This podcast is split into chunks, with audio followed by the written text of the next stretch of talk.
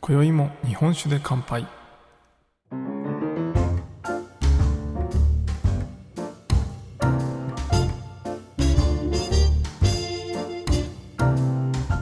福岡の聞き酒仕事杉玉がお送りする酒林ラジオ。この番組では毎回ちょっとだけ日本酒の楽しみ方や銘柄をご紹介しながら日本酒の美味しく楽しい入り口へご案内するための情報をお届けしております。今回のテーマは聞き酒師をとって良かったこと関係なかったことです。はいというわけで皆様いかがお過ごしでしょうか？杉玉です、えー今日は割とあったかいですね。まあちょっとこのえ先週末からですかね、え昨日まで結構毎日バタバタいろいろとありましてですね、えちょっと収録配信とかの、えセットを忘れたりとか、えそんな感じでですね、皆さんにお会いする機会がちょっと少なくなっちゃってたんですが、まあ今週は少し落ち着くかな。まあ今週末もちょっと予定が入ってたりするので、まあ多少はね、バタバタするかなと思いますが、えー今週も皆さんにお届けしていこうと思っております。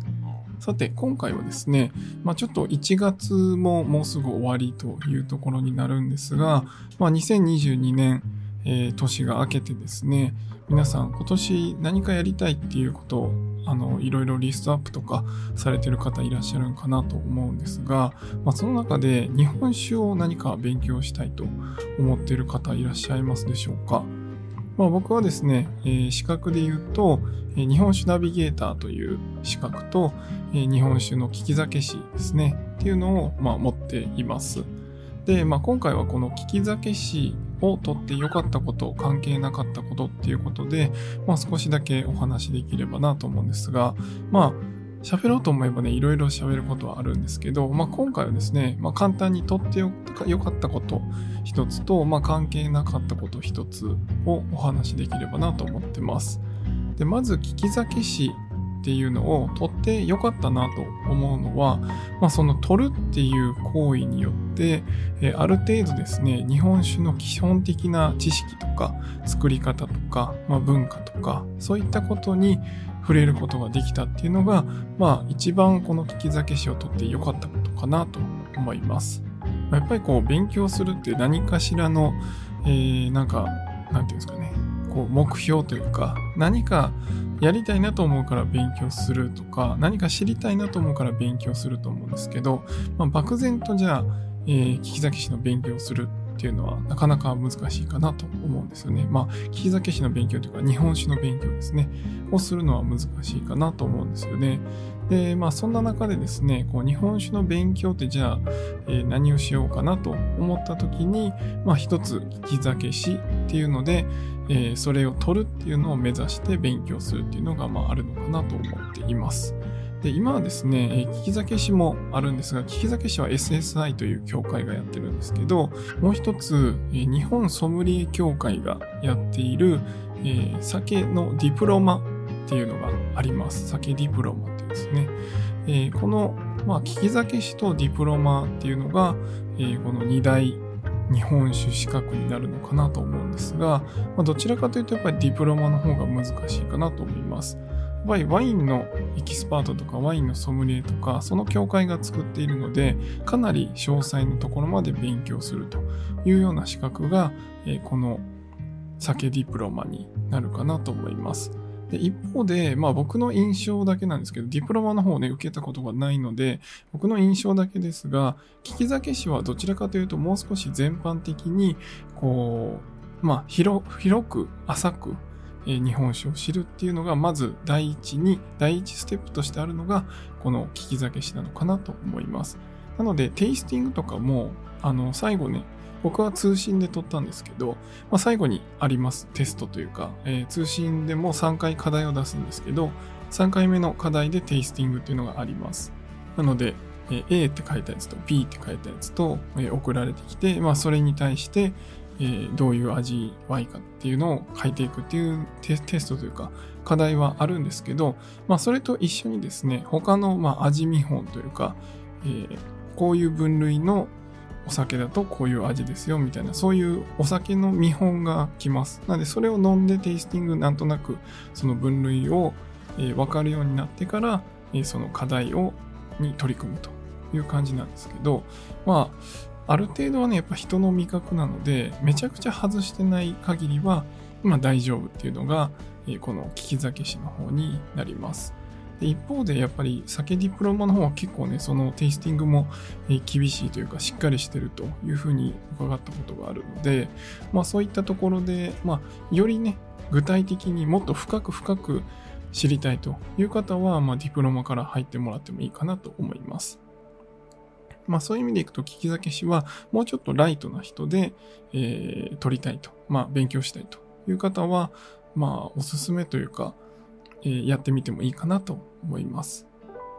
で、まあ、あの、関係なかったことって書いたんですけど、まあ、と、取らない方がいいな、取らないかったらよかったなって思うことはそんなに、あの、ないので、まあ、関係なかったことっていうのをちょっと今回書いたんですけど、まあ、関係ないって何かっていうと、まあ、聞き酒師を取ったからといって、あんまり関係、なんか、なんかあるかなと思ってたんですけど、関係なかったなと思ったのは、なんかこう、肩書きの一つとして利き酒師っていうのを、まあ、取ってた方が日本酒をこう発信する上でなんか一つ意味のあるところかなと思ったんですよね。で、実際に、まあ、利き酒師を取って、利き酒師ですって皆さんにもお伝えしてるんですけど、確かに日本酒がお好きな方に対しては、利き酒師っていうと、やっぱりちゃんと一回勉強した人なんだなっていうふうに理解していただけるんですけど、全然日本酒を飲まない方ですね。まあ、あの、普段は他のお酒を飲んでいる方とか、えー、あんまりお酒をそんなに飲まないという方で、まあ、お酒はあれば飲むけど、まあ、そこまでこう、詳しくないというか、そういう方にとっては、そもそも聞き酒師って何なんだっていう話になるんですよね。なんで、そういう人たちにとって、この聞き酒師っていう肩書きみたいなのは、まあ、あんまり関係なかったなと思ってます。まあ、それよりも、僕自身が、えー、ちゃんと勉強して皆さんにこういう発信をしてるんですよっていう、まあ、そっちの説明の方が皆さんに、あ、そうなんですねって言ってもらえる方がなんとなく多いなと、このいろいろね、発信を始めて思いました。一応ね、聞き酒師のバッジとかそういうのもいろいろあるんですけど、まあそれをね、つける機会ってほとんどないですし、まあ聞き酒師ですって、えー、言ってもいいんですけど、まあそれよりも、もっとね、こう具体的に、えどういう好みを、まあ、好みの見つけ方とかですね、まあ、こういうお酒なんですよっていうお話をする方が、なんか、まあ、楽しいのかなと。それに対して、まあ、聞き酒師っていうものを持ってるか持ってないかは、あんまり関係なかったかなと思います。なので、まあ、今年ですね、何か勉強したいなという方で、お酒関係、日本酒の勉強したいなという方は、まあ、ぜひ一つ、この利き酒師を取るっていうのを、まあ、目標に、まずは取ってもらって、取ってもらうというか、まあ、取るために勉強してもらって、まあ、最終的にこう取るかどうかは、あの、テストとかもあるので、まあ、テストで受ける場合に最終そのテストを受けに行くのかどうかっていうのとか、まあ、あの、勉強の仕方は通信とかもあるので、まあ、そういった形で取るのかっていうのは、まあ、選択してもらえばいいかなと思います。で、あの、教科書ですね。教材は、あの普通に売ってます。あの本屋さんとかでも売ってるので、まあ、勉強だけするっていう意味でいくと本屋さんで買って勉強するっていうのもできます。ただまあ最初に言ったみたいに、やっぱりなんか目標があった方が勉強頑張れるという方は、まあ聞き酒師っていうのを一つ目標にしてもらってもいいのかなと思います。でまあデメリットはほとんどないって言ったんですけど、まあ一つ、ま、欠点というか、いつも聞き酒師をじゃあえー、続けるかどうかというか、まあ、その肩書きを持ち続けるかどうかっていうのに悩むんですけど、えー、毎年、えー、1万6000円ぐらい会費を払う必要があります。聞き酒師はですね。まあ、聞き酒師の協会の中に、まあ、登録して、まあ、リストに入れてもらえるんですけど、まあ、そこに入れてもらう、掲載してもらうためとか、あとは、あの、いろんな解放誌みたいなのが来ます。日本酒の研究したやつとか、えー、最近の動向とか、そういったものが、えー、前は解放誌で、今はあのネット上で見れるようになってるんですけど、まあ、そういった情報をもらうっていうところですね。そのために、えー、まあ、入ってるという感じですね。まあ、そういった情報をこう継続的に、えー、出してくださるので、まあ、そういうのをたまにちょくちょく見たりするんですけど、え、それを見たいというのと、まあ、肩書き、利き酒師と名乗れるというところで、まあ、毎年1万6000円かかりますというのが、まあ、皆さんにちょっとお教えしといた方がいいのかなと思って、まあ、目指す上で、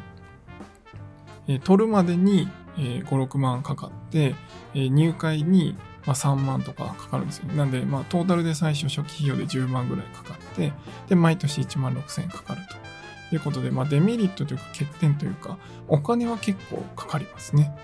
その代わりですね、あの、ディプロマ、その代わりというか、えー、反対にディプロマは1回取ると、その後維持費っていうのはないので、まあ、1回取ればいいっていう感じですね。なので、そこのね、コストというか、ランニングコストとか、えー、まあ、初期費用みたいな、そこで、えー、比較してもらってもいいんですけど、まあ、難易度で言うとディプロマの方がやっぱ高いのかなと、あの皆さんが受けてる方のね、あの感想とか見た感じはそうかなと思ってますので、まあ、日本酒の勉強しようと思った時に、まあ、まずは浅く広くでいいから全体を知りたいという方は、利き酒師の方がいいのかなと思いますし、もっともっとこうしっかりえテイスティングも含めてしっかりやりたいという方は、まあ、酒ディプロマを目指していただいてもいいのかなと思ったりしますが、まあ、僕自身はね、利き酒師しか持ってないので、ちょっとディプロマの方はわからないですが、まあ、もし日本酒の勉強をしたい方はですね、まあ、とってよかったこととしては、まあ、やっぱりまずは基本的な日本酒全体のことがわかるっていうのは、えー、まあ、今でも役に立ってるかなと思いますので、よければ目指してみていただければと思います。そしてこの聞き酒師ですね、なんか他になんかこうこういうのってどうなのとか、えー、そういったことを気になることがあれば、ぜひぜひコメントとか、え、DM とかでいただければお答えしますので、何かね、僕の経験が皆さんの役に立てばいいなと思っております。というわけで今回は以上にしたいと思います。